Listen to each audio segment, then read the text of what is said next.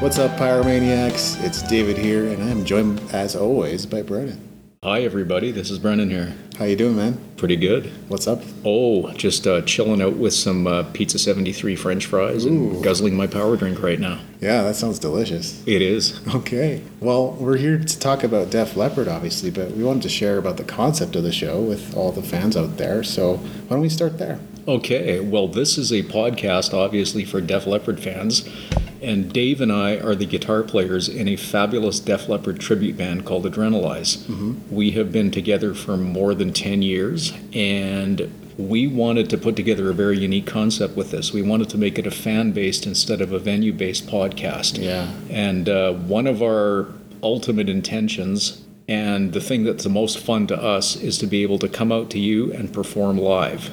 We'd like to. We'd like to put on performances in front of audiences of anywhere from like 500 to 2,000 people and really, really turn it into a major event. That's right. And we have got something on our band website, which is adrenalize.ca. You'll probably want to check that out tonight after you listen to the podcast. We've got a special VIP page you can go to and put yourself on the radar just for that purpose. So, anytime there are updates, uh, you'll get them in advance, even before we're planning show dates uh, that we're going to officially announce. Um, and make public, you can know well ahead of time. It'll give you the ability to buy tickets ahead of time, and we've even got our own private ticket site on site as well. So we've really thought of all the uh, all the logistics of how to make this work right.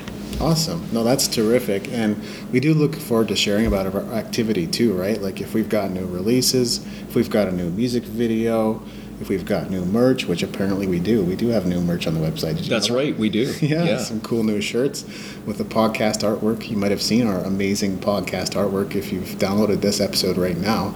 So you can find our merch at adrenalize.ca. But we really look forward to sharing, you know, everything that's going on, our shows and our releases and, and everything else just mentioned. So why don't we get into today's topic? What are we talking about today? I think we're talking about Def Leppard. really? Yes. I didn't expect that. Wait, this is a Def Leppard fan podcast, and we're going to be talking about the Rosetta Cats. Was there something specific in mind for today, though? Well, I think you floated me the idea of doing a an introduction to Def Leppard for newbies. Yeah, totally. Where do I start with Def Leppard being kind of the main keyword or the question that people have asked? I have some thoughts. I'm sure you have some thoughts, and uh, and I think at the end of the episode we might meet in the middle, or we'll just be in a fist fight probably. Complete complete with fist to fight fist uh, fist fight sound effects added post production. That's right. I, I think in terms of albums, it's it's somewhat obvious to me, or at least I should say, it's a very conventional pick where I would start from. But what about you, Brennan? What what album would you get started with if you were a new fan? Well, I guess I'll give you a little bit more of a detailed answer on that. Yeah. I would say that the, that a starting point, a good starting point to uh, to get introduced to Def Leppard for someone who's just barely is barely heard of them or a complete newbie is to, I guess, look up what their radio hits were in the '80s, beginning as early as 1981 hmm. because I think the thing that really started to get them into the limelight was the single Bringing on the Heartbreak. Right. In 1981, that coincided with when MTV was becoming a big thing, and all the hair metal bands in the 80s were beginning to blow up at the start of the decade. Mm-hmm. And so, Bringing on the Heartbreak was the first hit in a string of many. There were many more radio hits after that, but in terms of the albums that those radio hits tie back to, I would say it would be the uh, it would be the trio of High and Dry, Pyromania, and Hysteria. Right. Now, just coincidentally, those were also the albums where they started to kind of really define their signature sound because uh, High and Dry was the first album where they brought Mutt Lange on board as a producer. Big and, factor. Yeah, definitely help them sculpt their uh, sculpt their signature sound, which is uh, which is easily recognizable once you know it. Yeah. Yeah. Absolutely. So, if you had to pick just one album, though, if you had a gun to your head and I had you had to say, well, one of those three, which one would you pick? Well, I would have to say if it was just one of those three, I'd have to say probably Hysteria. Hysteria. One of the reasons being is that it was a the one album that had a, a string of hits, like a, it had six or seven singles, Insane. and that was Yeah. that was within the space of I believe less than two years. Yeah. No, that's that's exactly right. I, I would pick Euphoria as a starting point. I'm just kidding. There's no way I would pick Euphoria as a starting Yeah, point. that, that's 12 years later. right? Yeah, I do remember listening to music on Pandora, just letting it play through a playlist or just suggest music to me. And something from Euphoria came on. I think it was 21st Century Shalalala Girl. And I actually ended up liking that a lot. I thought it was great.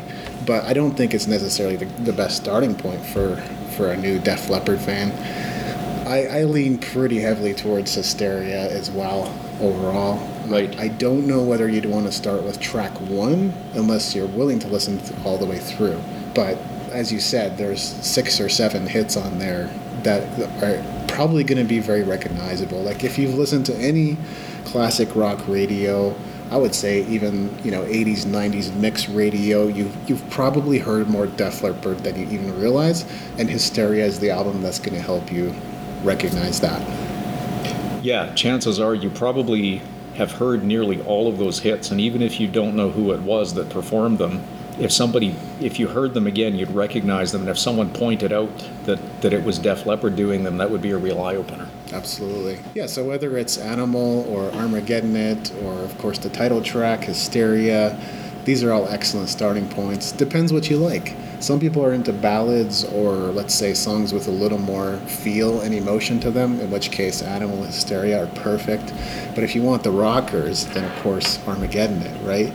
You can't go wrong there. And I have some other ones on there that are sort of unconventional favorites, as it were, on Hysteria, but that's, that's kind of what I think. You know, and, and a thought just came to mind here too is that Def Leppard, I think they've said that there would be no hysteria without pyromania. Yeah, And Yeah. pyromania in its own right was a it's still a masterpiece. it is a masterpiece, but in a lot of ways it was a precedent setting album yeah, which it, it was a concept that up until up until 1983 had never been done before. In a lot of ways, it was the first of its kind. yeah, you're right. I think in that sense, it's worth listening to both all the way through.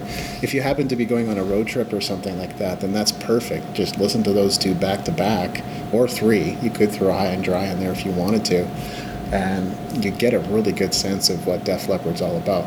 I am going to throw one controversial statement in there, but it, maybe not controversial.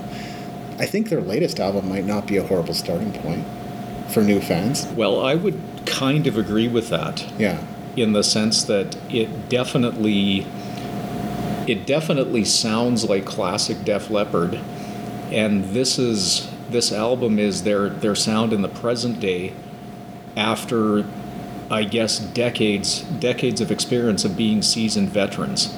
And yet you listen to it now and you in a lot of ways you hear a reincarnation of the of the best of their stuff of the 80s. yeah, absolutely. If there was a if there was a single from the present day Uh-huh. that would that would encapsulate their signature sound, which you could then go back to the 80s and compare to the sound of their radio hits back then, I would say the first track off I, I think it's the first track off the new album, which is the single from that album. Now I remember it. It was "Take What You Want." Take what you want, yeah.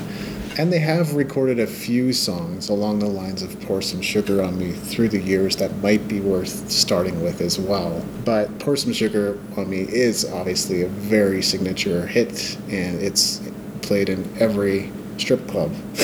Right. well. That is probably that is probably the defining song of Def Leppard Yeah. throughout the uh, throughout the decades. Very much it is. And interesting how it's actually very much percussion or drums driven. The guitars do come in to supplement or complement as the case might be, but it's one of those where it's really a clap along kind of song. Right. Now, here's something that's kind of funny about that song that's uh, not everybody knows, but in fact, they were ready to just decide that the album was complete with Hysteria, and Pour Some Sugar on Me was an afterthought. That's right. I remember this. Yes, in fact, they were almost reluctant to do it because they were thinking, no, it's enough. We don't need to overfill the album. Overfill the album. We're already burned out. And yet, when they just uh, when they just threw it in as an afterthought for song number twelve, it turned out to be their biggest hit. Yeah. I recall Joe Elliott talking about this, and I think he was sitting around the studio playing a bit of guitar. and then had randomly come up with the hook. So it's pretty incredible how things come together sometimes. I know it's a novelty hit, but I mean, something like Kung Fu Fighting was pretty much laid down in 10 15 minutes i hear so you just never know when a song might come to you that's that's worth it That's true. yeah anything else i think we might be about close to wrapping this one up Well, I think that's a pretty good, yeah, pretty good comprehensive introduction to Def Leppard. Of course, this is a subject that we can always Yes. periodically revisit from different angles. Absolutely. So don't forget to visit us online at adrenalize.ca, and we'll see you on the next show, Pyromaniacs. All music in this episode was used with permission. Go to adrenalize.ca to see a complete listing of artists and tracks and where to find them.